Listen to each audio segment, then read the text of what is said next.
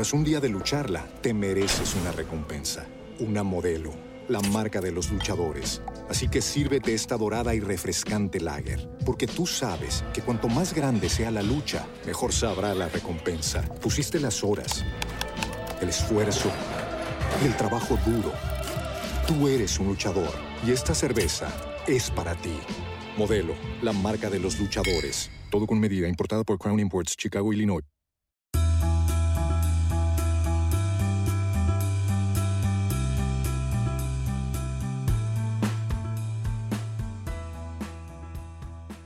¿Alguna vez han preguntado por qué al Bitcoin le dicen el oro del futuro? ¿Qué son realmente las criptomonedas? ¿Cómo funcionan?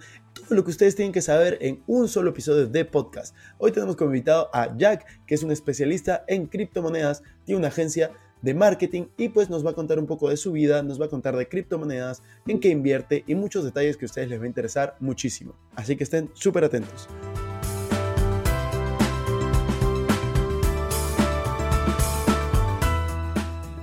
Hola amigos, ¿cómo están? Bienvenidos a un nuevo episodio de Invertir Joven. Mi nombre es Cristian Arens y les doy la bienvenida.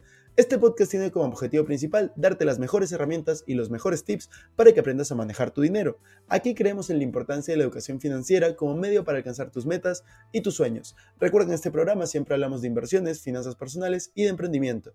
La frase de este podcast es el dinero es un excelente esclavo pero un pésimo amo. Aquí van a aprender a hacer que el dinero trabaje para ti, para que puedas tener más tiempo y energía en hacer las cosas que realmente te gustan y te apasionan. Hola Jack, bienvenido a un nuevo episodio de Invertir Joven. Estamos muy felices, muy emocionados de tenerte aquí. ¿Qué tal? ¿Cómo va todo? Muchas gracias, Cristian. Gracias por, por, la entrevista. Y bueno, siempre estos espacios son súper cool, obviamente, primero para interactuar y también para aportar valor y, y, aportar educación a la gente. Sí, de todas maneras. Y Jack, justo he visto que tú creas bastante contenido sobre criptomonedas, que tú inviertes en ellas. Y la verdad, ahora vamos a hablar de criptomonedas, nos contarás un poco más de esto.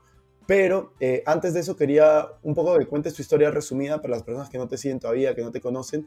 Eh, ¿quién, ¿quién, es Jack? ¿Cómo comenzaste a crear contenido? ¿Por qué te hiciste conocido y cómo comenzaste en criptos? Sí, bueno, eh, yo, digamos, me inicié en este mundo en el año 2016, empecé minando, fue mi primer acercamiento con el mundo de Bitcoin y de las criptomonedas. Luego empecé a comprar también, pero me inicié de, digamos, paso uno, empecé en la minería porque bueno, soy venezolano, en Venezuela había un, auge brutal en la minería en ese momento, en el año 2016, 2017, y bueno, eh, en ese momento empecé a minar y la magia creo que ha sido minar y acumular, o sea, nunca he vendido, o sea, nunca he vivido de la minería.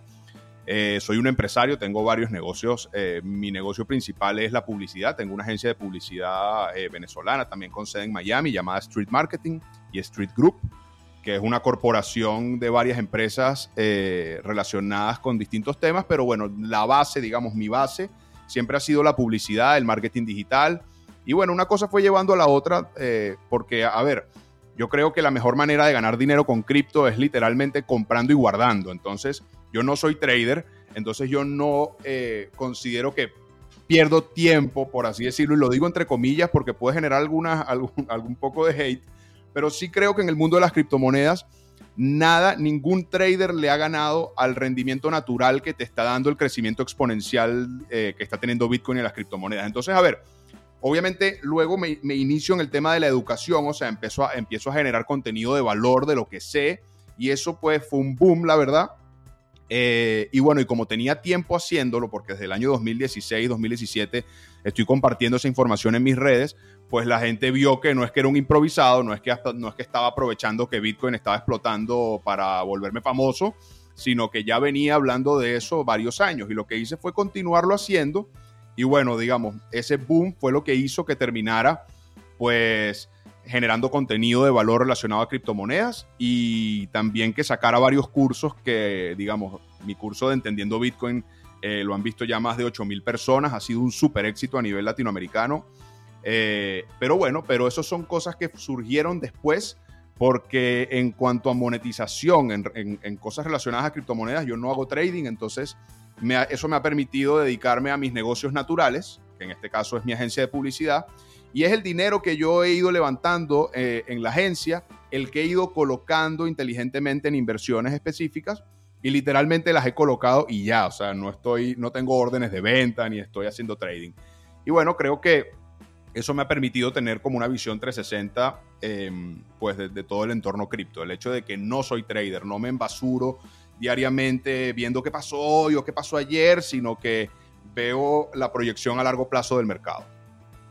Buenísimo. Y a mí me parece interesante esa mezcla que tienes entre marketing digital, criptomonedas, eh, productos de educación, pero ¿qué fue lo que pensabas de, este mundo digital antes de comenzar? ¿no? Porque todo lo que estás haciendo es, es digital. ¿Cómo, ¿Cómo, fue tu entrada a, esta, estos negocios digitales, por así decirlo? Eh, bueno, sí, me inicio, me inicio eh, como, como, en la agencia de marketing como tal. Hicimos muchísimas conferencias de marketing digital y de marca personal, que fue otra digamos, otro tema que está muy en tendencia, el tema de marca personal, el tema de marketing digital.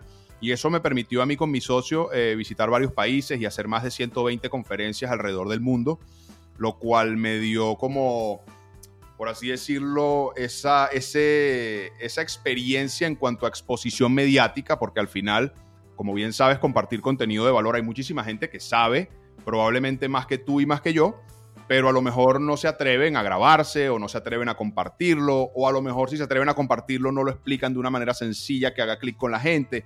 Entonces creo que fue una mezcla, creo que fue una mezcla de que como ven, también en mi pasado mucho más, más atrás hice radio, trabajé mucho tiempo en, medios de comunicación, tenía un programa de radio cuando era más chamo o más joven, eh, que era un programa de humor en la tarde, eh, eh, digamos, el, el show de la tarde de la radio. Entonces, al final lo que he hecho, Cristian, es mezclar herramientas de cosas que hice en el pasado, o sea, la habilidad de improvisar o de expresarme que me dio la radio, la mezclé con la habilidad y que, me dieron las conferencias y todo eso sumado a la minería y a todo el conocimiento que he venido adquiriendo de, de criptomonedas durante varios años, creo que se unió pues en una marca personal que obviamente como hago marketing digital sé muy bien lo que hago, o sea, nada de lo que ha ocurrido ha sido casualidad, ni es que, ah, que, que grabé un video y se volvió viral, sino que todo ha sido, la verdad, bien orquestado.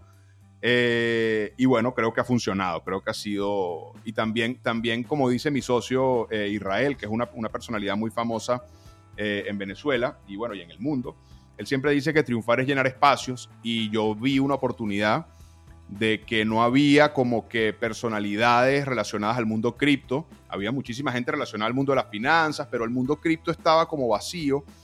Y bueno, creo que eso también ha sido parte del éxito, tanto de mi marca personal, como de mis cursos, como de toda la industria eh, que se ha generado eh, alrededor de mi marca en este caso. Y bueno, creo que, como te digo, no fue, no fue casualidad, la verdad fue bastante bien pensado y ha tenido una aceptación muy buena.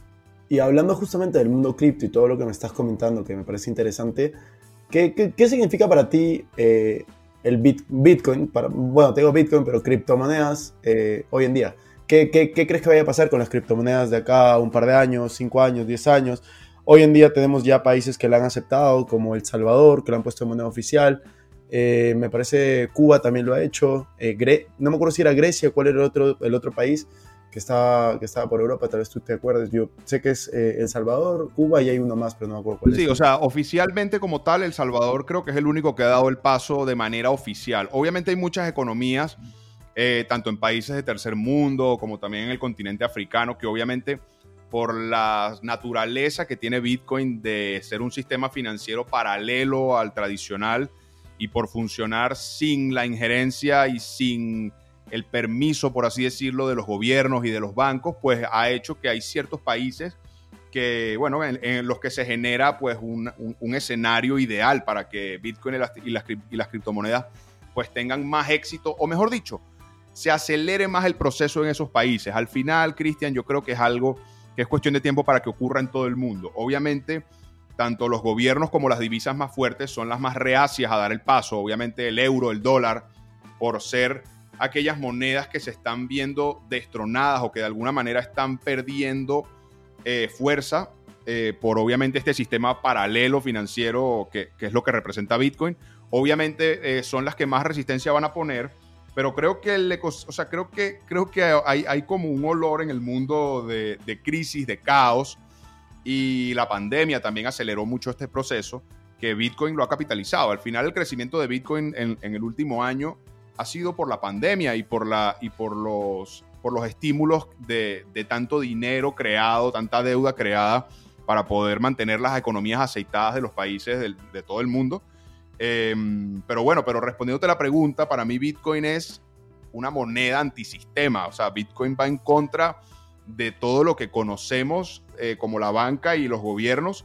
Pues Bitcoin se brinca todo ese sistema y permite que una persona de cualquier lugar del mundo le mande dinero a cualquier persona en cualquier lugar del mundo sin necesidad de que haya un tercero confiable o ninguna institución o gobierno que lo regule o que lo garantice. Entonces, eso obviamente cuando se genera incertidumbre en el mundo de cualquier tipo, o sea, siempre que haya una guerra, un caos, una invasión extraterrestre, un tsunami, etcétera, esas son cosas que obviamente le dan oportunidad a este, este sistema alternativo, eh, porque bueno, justamente por esa razón, por, por no ser regulado y por no poderse crear más, que yo creo que es la base, la clave de Bitcoin es que es limitado, que es escaso, a diferencia de las monedas en el mundo. deflacionario deflacionario, por supuesto. Eh, creo que eso es lo que ha hecho que, explote de la manera que ha explotado. Y creo que es cuestión de tiempo y creo que en dos años, cinco años, diez años, creo que no, lo único que le queda es seguir creciendo. Jack, hay muchas personas que escuchan siempre criptomonedas de Bitcoin, de Ethereum, de altcoins, stablecoins, de plataformas, etcétera, etcétera. Pero eh, sí, tienen idea qué es, pero no, no, tienen, no tienen la claridad para poder definirlo. ¿Te parece que hacemos un, un ejercicio diferente? Yo te digo bueno, una palabra o algo de criptomonedas y tú intentas explicarlo en la menor cantidad de palabras que, que pueda. Algo simple. Ok, excelente, listo. La primera sería criptomonedas. ¿Cómo definirías criptomonedas? Bueno, diría todas las que salieron después de Bitcoin. ¿Y Bitcoin cómo lo definirías? Dinero descentralizado. Buenísimo. Ethereum, ¿cómo se diferencia con Bitcoin? Rey de los contratos inteligentes. Genial. Blockchain, la tecnología detrás de Bitcoin. Para los que no saben blockchain, cadena de bloques en español, eso sí, porque hay gente que, tal vez lo ha escuchado de otra forma. Esas son las palabras yo creo, yo creo claves y quiero añadir una que, es staking. Staking es una manera de ganar, rendimiento eh, con tus criptomonedas. Buenísimo, Jack. Eso creo que va a servir a bastantes personas. Esas son las palabras, no quería más, vamos a seguir con las preguntas. Pero es que claro, hay muchas palabras que siempre escucha la gente, Bitcoin, criptomonedas, Ethereum, Staking no tanto, pero eh, te escuchan así palabras y no, no, sabes qué es. Blockchain, y creo que lo tienes clarísimo ahí y está excelente para que todos lo escuchen. ¿Y qué, qué opinas de los que todavía son escépticos de Bitcoin? Porque yo sé que tú eres, tú eres muy creyente en las criptomonedas. Yo, para serte sincero, yo era uno de estos escépticos hace dos, tres años. Nunca decía que no, pero tampoco que sí, no invertía, ¿no? Yo comencé a invertir hace dos años, dos años y medio, y ahora siempre lo que yo sugiero, y es una recomendación personal, es tener 1 o 2% de tu net worth, de tu patrimonio en criptomonedas. ¿Qué es lo que yo hago? Yo hago eso. Eh, pero ¿qué opinas de las personas escépticas todavía de las criptomonedas? Bueno, creo, creo que la humanidad tiene distintos tipos de personas. Eh, y obviamente eso ocurre cuando llega un avance tecnológico, porque a mí siempre me gusta recordar que Bitcoin y que blockchain es un avance tecnológico, o sea, más allá de ser dinero, más allá de ser una moneda, más allá de ser eh, una manera de hacer dinero o de especular para volverte millonario. Hay un avance tecnológico detrás que es la descentralización de los procesos y en este caso la descentralización del dinero. Eso hace que Bitcoin sea relevante y bueno, y tan relevante ha sido que obviamente luego ha salido más de 9000 criptomonedas, de las cuales eh, hay de todo ahí. hay estafas, basura, lo que, se, lo que llamamos shitcoins, proyectos que van a trascender en el futuro y que, serán muy pocos y obviamente Bitcoin, que es el oro digital, como, como la mayoría de la gente lo, conoce. Pero bueno, lo que te diría en cuanto a los escépticos es que, bueno, es que terminarán comprando cuando ya no sea negocio, cuando sencillamente sea un método de pago, porque hay dos, hay dos maneras de ver Bitcoin y las criptomonedas. Tú lo puedes ver como un método de pago descentralizado o lo puedes ver como una manera pues eh, de multiplicar tu, tu fortuna, por así decirlo, o tu patrimonio. Obviamente, como está en una fase inicial donde, donde no es tan obvio o donde todavía no se ha instaurado de la manera que yo creo que va a pasar en, los próximos años, y cuando digo próximos años no digo necesariamente uno o dos, eh, el horizonte aquí es a, cinco años, diez años, o sea, yo te aseguro que de aquí a diez años eh, todos los avances que habrá en el mundo de blockchain, eh, serán brutales, cosas que, hoy en día ni existen, así como hace dos años habían muchas que no existían. O sea, esto es algo que está todavía en pleno desarrollo. Y creo que nada, creo que los, escépticos terminarán comprando cuando ya no sea negocio, terminarán comprándolo para poder utilizarlo como método de pago o como resguardo de valor que viene siendo lo que es el oro hoy en día.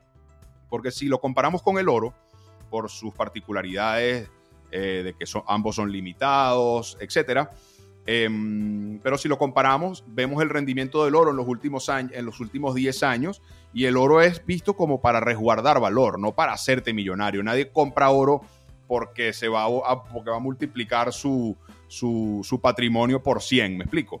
Lo compras es para resguardar valor y para cuidarte de la inflación. Yo creo que llegará un punto de adopción masiva eh, que tomará algunos años, pero cuando ese punto llegue, los escépticos terminarán sencillamente comprándolo para resguardar valor, pero ya no será, eh, ya no será para multiplicar tu patrimonio por 10, por 20, por, por, por estos números absurdos que, que solo el mundo de las criptomonedas hoy en día te pueden generar unos rendimientos tan brutales, o sea, tan abismales. Eh, pero creo que es eso, creo que es cuestión de tiempo para que todo el mundo entre. Justo veía el otro día un, no sé si era un meme, una infografía que era, que salía, ¿no? Bitcoin es al oro como Ethereum es al S&P 500. ¿Qué, qué, opinas de eso? Bueno, está interesante la comparación, o sea, eh, a ver, claro, recordemos que Ethereum es la autopista en donde están ocurriendo la mayor cantidad de proyectos hoy en día es sobre la red de Ethereum. Porque recordemos, a ver, recordemos que por un lado está, eh, o sea, está las criptomonedas y están lo que, lo que se llaman los tokens. Los tokens no son más que proyectos que no tienen su propia blockchain, sino que utilizan la blockchain de otra criptomoneda para poder existir. En este caso, Ethereum obviamente viene siendo la autopista en donde se están creando la mayor cantidad de proyectos actualmente.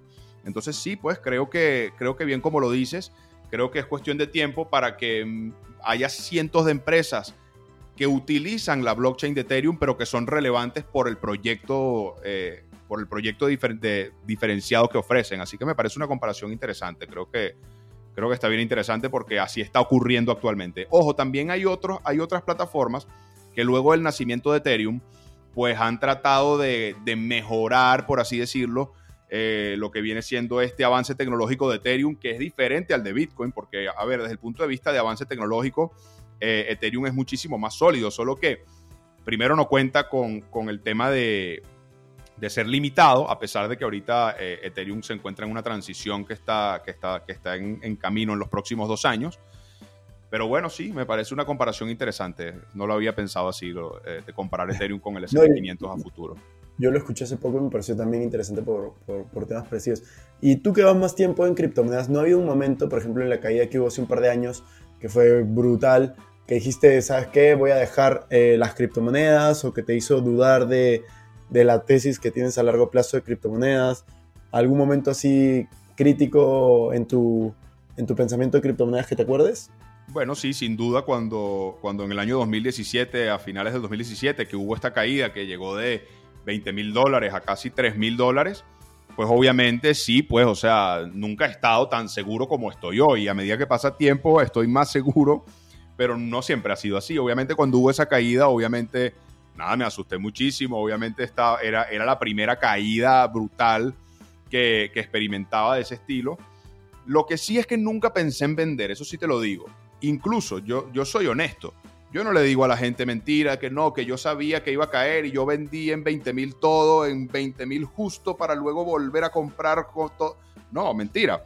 Yo agarré y mi patrimonio se fue a la nada, se, se, dividió. Pero ojo, también venía de muy abajo. Eso es algo importante que debo, que debo resaltar. O sea, o sea yo, yo vengo, yo vengo, Cristian, eh, digamos, yo, yo no soy, yo no vengo de una de una familia millonaria y tal, y que yo, sino que en realidad yo venía de, agarrar junto con mi socio, de conectar dos maquinitas de minería, que en ese caso eh, fue él el que, el que hizo la inversión, yo tuve la idea, él puso el dinero y fuimos socios 50 y 50.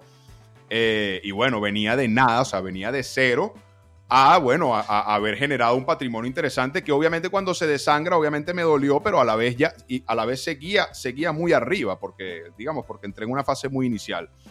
Eh, nunca pensé en vender, nunca pensé en vender, eso sí te lo digo. Como te decía también, como yo no me dedicaba activamente al mundo de las criptomonedas, yo siempre he sido muy relajado en eso, o sea, tengo, tengo estómago para ver el precio caer, entonces no, sencillamente nada, seguí en mis negocios naturales, seguía generando dinero, no en el mundo de las criptomonedas, seguía holdeando lo, lo, que iba minando y acumulando y acumulando y acumulando. Y bueno, y el tiempo me dio, me dio la razón cuando pasa cierto periodo de tiempo y viene este gran disparo de Bitcoin que me da a entender que valió la pena. Que más bien debí comprar más, eso sí, cosa que no hice. Pero, pero si, si pudiera retroceder el tiempo, más bien hubiera comprado más, cosa que hoy hago. Pero en ese momento, pues no tenía tanto capital como para arriesgar tanto. Justo eso te iba a preguntar, ¿cómo manejas el riesgo de las criptomonedas? ¿no? Una de las formas creo que es generando otras fuentes de ingreso, pero ¿tienes alguna otra forma de, gestionar el riesgo con criptomonedas, teniendo en cuenta que es un activo súper volátil? Bueno, sí, cuando dices criptomonedas, claro, las estás metiendo a todas en el mismo saco, cosa a todas en un saco, es así. Sin embargo, sin embargo, yo no las meto en el mismo saco. O sea, yo tengo una inversión tímida, por así decirlo, de digamos un 20% en altcoins. Y cuando digo altcoins, digo proyectos sólidos, porque esa es la otra. Creo, creo que para serte honesto, yo no compro monedas eh, que sí del top 100, así que no, que esta, esta es la moneda que está en el que está de 99 y dicen que va a ser la nueva gema. La verdad te soy honesto, soy muy cuidadoso con esos proyectos. Prefiero invertir en, en, proyectos que estén en el top 10 de las de, de criptomonedas, llámese Ethereum, BNB, las que podrían parecer obvias, pero realmente esas son las que compro y holdeo a largo plazo. Pero separándolas, como te estoy diciendo, te diría, que Bitcoin, a pesar de su volatilidad, yo en todos estos años he logrado dejar de pensar en dólares. Te soy honesto, yo pienso es en Bitcoins. Entonces, para mí las altcoins son maneras circunstanciales y momentáneas para generar más Bitcoin. Y cuando Bitcoin cae, pues bueno, yo sigo teniendo mi, mismo, mi misma cantidad en Bitcoins, a pesar de que en dólares se deprecia, pero en Bitcoin pues sigo manteniendo la misma cantidad. Entonces, la manera en la que me, en la que me, en la que me diversifico es que casi todo es Bitcoin, o sea, y es un porcentaje pequeño el que tengo en altcoins. Bueno, en Ethereum también tengo un porcentaje, últimamente he ido acumulando eh, este, este año, empecé a acumular, acumular Ethereum de una manera activa, pero es porque ya también ya tenía pues, pues eh, mis Bitcoins tranquilos, por así decirlo. Y bueno, y a medida que ha ido creciendo el patrimonio, me ha permitido arriesgarme con porcentajes más pequeños, pero siempre, siempre sin tocar lo que está en Bitcoin. O sea, yo lo que hago es que lo que genero en mis otros negocios como empresario, que son negocios no relacionados a las criptomonedas, eso que voy generando, pues lo tengo ahí a un clic esperando caídas importantes para entrar en, en, los proyectos o monedas que considero importantes sin tocar el patrimonio en Bitcoin. Entonces, nada, el mercado puede caer todo lo que tú quieras, pero, pero la verdad estoy, estoy bastante convencido de que al igual que ocurrió en, el, en, el, crash pasado, por así decirlo, no importa cuánto pueda caer ahorita eh, eh, en, un eventual bear market, pero creo que a largo plazo, y creo que eh, con miras a 2024, que es a donde está, a donde yo tengo el ojo puesto, por el tema del halving, para las, para las personas que nos escuchan y que nos ven y no saben lo que es, cada cuatro años automáticamente ocurre lo que se llama el halving en Bitcoin. El halving no es más que la reducción a la mitad de la recompensa de los mineros. Eso hace que cada vez sea el doble de difícil minar nuevos Bitcoins, volviéndolo el doble de escaso y por ende eso es lo que ha traído las subidas eventuales. Entonces no es casualidad, son los ciclos del mercado. Entonces yo, yo, yo te soy honesto, da igual, me da igual lo que pueda pasar en el año 2022-2023 porque yo sé, estoy convencido que en el año 2024, eh, es más, si cae en el año 2022 y 2023, pues acumularé más, es lo que haré, será una gran oportunidad para acumular, con miras al año 2024-2025, en donde ocurrirá el halving en el 2024 nuevamente y al reducirse a la mitad la recompensa de los mineros, históricamente lo que ha ocurrido es que el precio entra en una fase parabólica de subida exponencial eh, y bueno, y eso es lo que hemos experimentado en el 2020, lo que experimentamos en el 2016, lo que experimentamos en el 2012 y lo que pasará en el 2024 y lo que pasará en el 2028 y cada cuatro años pasará. Seguro que sí. Y justamente te iba a preguntar en qué altcoins inviertes. O sea, me decías las más obvias, pero podrías decir un orden de relevancia dentro de tu portafolio, aparte de Bitcoin, obviamente. Bueno, Ethereum obviamente para mí es eh, un monstruo tecnológico que a pesar de que ahorita tiene mucha polémica por el tema de los fees y los altos costos que, altos costos transaccionales que ocurren en la blockchain de Ethereum, pues es el proyecto que creo que, que creo que además de Bitcoin aporta un valor increíble. Pero bueno, pero además de Bitcoin y Ethereum, pues te diría, recuerda que todas están peleando por ser Ethereum. Porque las que pelean por ser Bitcoin, ya yo las, ya para mí ya fracasaron solo por su argumento. O sea, solo, solo tratar de, de ser Bitcoin y de lograr el nivel de descentralización de Bitcoin, creo que es un error. O sea, creo que cualquier criptomoneda que diga que no, yo soy como Bitcoin, pero más rápido, bueno, ¿sabes? Creo que, creo que tienen, tienen el futuro muy corto. En cambio, Ethereum y todas las criptomonedas que planean competir contra Ethereum es en donde yo veo que está el crecimiento y en donde va a seguir creciendo este mercado cripto. Para hablarte de nombres, te diría, los, los dos competidores en este momento, o tres competidores más importantes eh, de, Ethereum, son Cardano, eh, BNB, Polkadot eh, y Solana, que, que, ha sido como que una que ha tenido mucho auge últimamente. Cada una pues todas se han llamado en algún momento el Ethereum Killer, el, que va a matar a Ethereum. Yo sinceramente no creo que eso pase, no lo creo, porque Ethereum también, digamos, está evolucionando, no se está quedando detenida esperando a ver qué pasa, ni cree que se está comiendo el mundo, sino que está clara de las deficiencias que tienen y lo que están tratando su equipo de desarrolladores es de mejorarlo. Sin embargo, creo que es un mercado que, que está teniendo una adopción tan masiva y que va a crecer tanto más, que creo que habrá espacio para otros competidores eh, así no sean el número uno, pues creo que hay espacio para otros proyectos como todos estos que te acabo de mencionar y creo que cada uno tendrá su posición eh, eventual en este top 10 a largo plazo. Y, te lo menciono así porque si vemos en retrospectiva, si nos vamos varios años atrás, las únicas criptomonedas que, han, que se han mantenido a largo plazo son Bitcoin, Ethereum y Ripple, que ha estado ahí rebotando. pero todas las demás Todas las demás que en algún momento eran la 1, la 2, la 3, que este es el proyecto que va a cambiar la humanidad. La verdad es que todas ellas lo que han es perdido, han perdido posiciones y le han dado espacio a nuevas para que suban. Entonces, como te decía, yo veo las altcoins sinceramente como inversiones transitorias. O sea, con las altcoins sí tengo una fecha de salida, o más que una fecha, pues un, un, un target de salida porque sí creo que las altcoins son oportunidad para acumular más Bitcoin, pero yo no te, yo no te puedo garantizar que estos proyectos como Cardano, Polkadot, Solana, que hoy en día son un boom, no sé si eso se va a mantener en, si, en cinco años seguirán existiendo o existirán a lo mejor nuevos proyectos que proponen mejorar a esos proyectos. Lo que sí sé es que Bitcoin no, con, con Bitcoin no ocurrirá. Eso sí lo puedo ver. Ahora te voy a hacer las, ya las tres preguntas finales, porque me ha parecido súper interesante todo este tema de criptomonedas, pero estas ya son preguntas diferentes.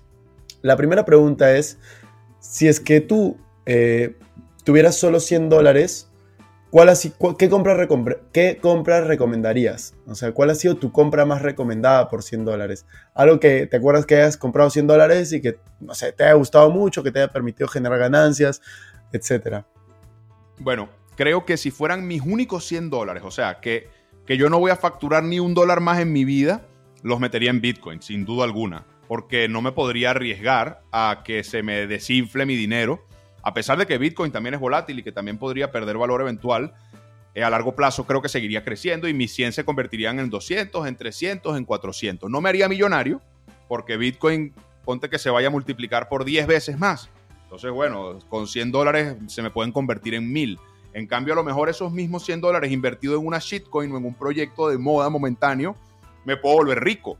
Entonces, creo que si fueran los únicos 100 dólares que tuviera y no tuviera más, Bitcoin. Ahora, si tú me dices que yo voy a seguir generando y facturando, ahí sí te diría, no invertiría en Bitcoin, invertiría más bien en proyectos más locos, estando dispuesto a que puedo perder mis 100 dólares, a que literalmente se me pueden desangrar y se me pueden convertir en 10 dólares, pero apostándole a un crecimiento exponencial que me saque de mi nivel actual y que me permita llevar, convertir esos 100 dólares en 10 mil, que son cosas posibles en el mundo cripto, cosas que, a lo mejor en los mercados tradicionales tomarían 30 años en ocurrir, pues en el mercado cripto ha ocurrido que una shitcoin se pone de moda y se dispara por 100 en un mes y luego se, luego se desangra por, por 100 también en una semana. Entonces, creo que haría eso. Creo que si eh, creo que la metería en una shitcoin, una cosa loca, eh, tratando, de, tratando de volverme rico. Pero, pero creo que creo que la magia está, Cristian, en hacer inversiones constantes. O sea, nunca le recomendaría a alguien que meta sus 100 dólares el mismo día, sino Es mejor, es mejor meter 10 dólares hoy, 10 dólares otro día que baje, 10 dólares otro día que baje, 10 dólares otro día que baje. Y al final es ese hábito de inversión, ese hábito de ahorrar, invertir, ahorrar, invertir, ahorrar, invertir. Así sea un porcentaje pequeño de lo que ganas. Y por eso yo siempre le digo a la gente que no deje su trabajo ni que deje su emprendimiento. Yo no le digo a la gente, deja todo y, entra en Bitcoin y vuélvete trader. No yo le digo a la gente, tiene, lo que tienes que preocuparte es por tener negocios alternos que te permitan generar un cash flow o un rendimiento, que ese rendimiento es el que tienes que ir colocando. Entonces te diría que lo ideal sería colocarlo en partes, no colocarlo el mismo día al mismo precio, sino promediar tu precio de entrada en, eh, poniendo órdenes de compra escalonadas. Obviamente mientras más abajo compres, mejor, porque si es un proyecto que entiendes y que entiendes su relevancia, pues Creo que es la manera. No, eso, eso, de hecho es lo que yo hago en Bolsa de Valores y lo que yo también recomiendo. La segunda de las tres preguntas que te dije, ¿cuál es el libro que has regalado más veces o que más sugieres? Puedes elegir cualquiera de los dos. Un libro que no tiene nada que ver con ningún mundo de criptomonedas se llama Cómo leer la mente de las personas a través de sus gestos. Es un libro que no tiene nada que ver, pero que, que me cambió la vida, la verdad, el entender eh, a las personas. Eh, eh, al final son técnicas de manipulación que te sirven pues para ser bien utilizadas, pero al final es manipular porque te sirve para entender qué está pensando la persona, a pesar de que no tiene nada que ver con el mundo, con el mundo financiero. Creo que ese es el libro, el libro que más me ha, que más me ha rebotado en la cabeza, si te soy honesto. ¿Y ese lo, has regalado alguna vez o te lo has quedado para ti?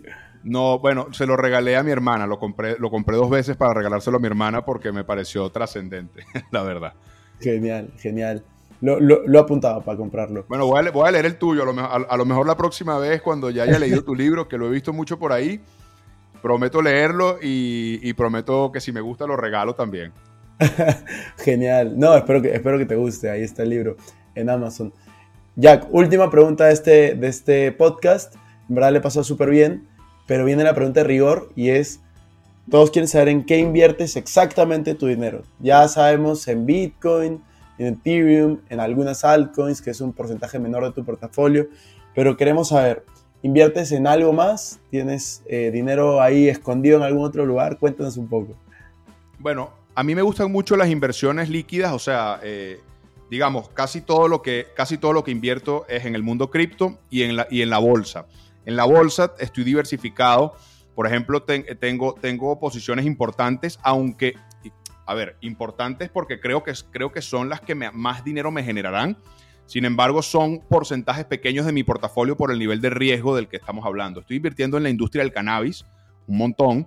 Creo que es otra industria que, va a explotar y que es cuestión de tiempo para que termine legalizada en todo el mundo y, tanto, el, digamos, eh, tanto el cannabis eh, como el, digamos, el CBD, el THC, el, cannabis eh, desde el punto de vista de su uso recreativo a largo plazo en el mundo y también su uso medicinal.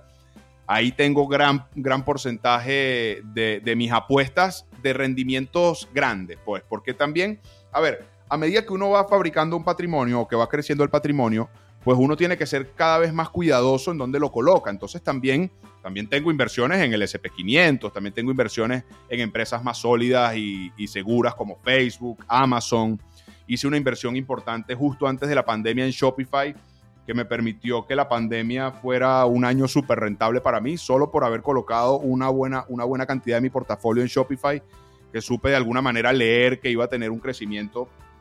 Eh, pero te diría cannabis, inteligencia artificial, eh, invierto mucho en Facebook. Facebook creo que, que, es un monstruo que le falta por crecer un montón porque es un error creer que Facebook es una, una red social. Facebook es una empresa de data y la data es lo más valioso que hay en este momento en el mundo. Entonces, pero bueno, estoy diversificado de esa manera, o sea, tengo, digamos, digamos, un 30% en empresas seguras que forman parte del SP500 o del Dow Jones. Eh, tengo otro, digamos, 40% de mi inversión en Bitcoin y bueno, y te diría que un 20% en altcoins y en proyectos ya un poco más arriesgados. Pero de mi parte en bolsa, de mi parte en bolsa, pues creo que la industria de la data, creo que la industria de la inteligencia artificial, creo que empresas como por ejemplo Nvidia, que son de tarjetas, de tarjetas gráficas, tarjetas de video, creo que son industrias que le falta un montón por crecer. Y bueno, también tengo inversiones en, en ¿cómo se llaman? Empresas eh, que están apostando al espacio. Por supuesto, todo esto son en porcentajes pequeños, Cristian, porque el error que comete mucha gente es que dice, esta es la empresa que me va a volver millonario. Y esa es otra cosa que yo, que yo en algún momento sufrí, el, el tratar o el querer hacerte millonario rápido. Yo pasé por ahí. Y luego de pasar por ahí mucho tiempo me di cuenta que no, ahí no era. Y, y, y he, logrado, he logrado crecer es pensando en largo plazo. Cuando me pasé el chip y entendí que hay que pensar en rendimientos a largo plazo y que hay que pensar en empresas que van a seguir creciendo en la próxima década, creo que ahí fue cuando me empezó a ir bien. Eh, pero obviamente, obviamente, mientras más dinero tienes, más quieres colocarlo en lugares seguros. Por eso la gente cuando ya genera patrimonios multimillonarios, lo que quiere es invertir en bonos, porque dice, ya va, yo no quiero que este dinero se me mueva mucho, yo quiero que este dinero me genere un rendimiento, pero eso solo lo puedes hacer, yo creo que los bonos son para los ricos, sinceramente. O sea, creo que creo que yo invertiría en bonos cuando ya sea viejo y ya esté, sea un adulto maduro que tenga, digamos, un, un, patrimonio multimillonario. Eh, pero mientras eso no pase, pues uno es más, uno tiene que ser más, menos cuidadoso, más arriesgado. Y por eso, bueno, dentro de ese nivel de riesgo, yo me diversifico entre acciones, Bitcoin y criptomonedas. Y las fíjate que las separo, no las pongo juntas. Porque Bitcoin y criptomonedas, pero no es lo mismo. no, me parece genial, me parece genial.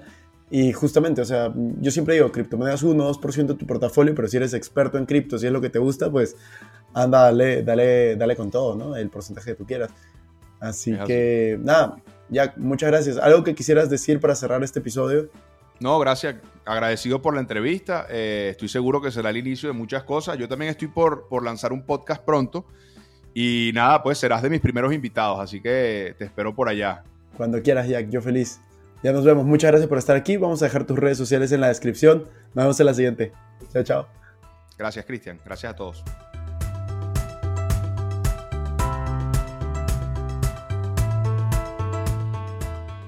Bueno amigos, eso fue todo por este episodio. No me quiero ir sin antes invitarte a que te suscribas a mi canal de YouTube. Me puedes encontrar como Cristian Arens, también a que me sigas en Instagram como Arens Cristian y que te unas a todos nuestros grupos gratuitos que van a estar en la descripción. No te olvides también de visitar nuestra página web invertirjoven.com, donde van a encontrar artículos de finanzas personales, inversiones y emprendimiento. Si nos estás escuchando desde Spotify, no te olvides poner follow para no perderte ningún episodio. Y si estás en iTunes, ponle 5 estrellas y deja tu comentario. Sería genial también que puedas compartir este episodio para ayudar a más personas. Gracias por estar aquí, conmigo hasta la próxima semana y recuerda que la frase de este programa es el dinero es un excelente esclavo, pero un pésimo amo. Hasta la próxima, nos vemos.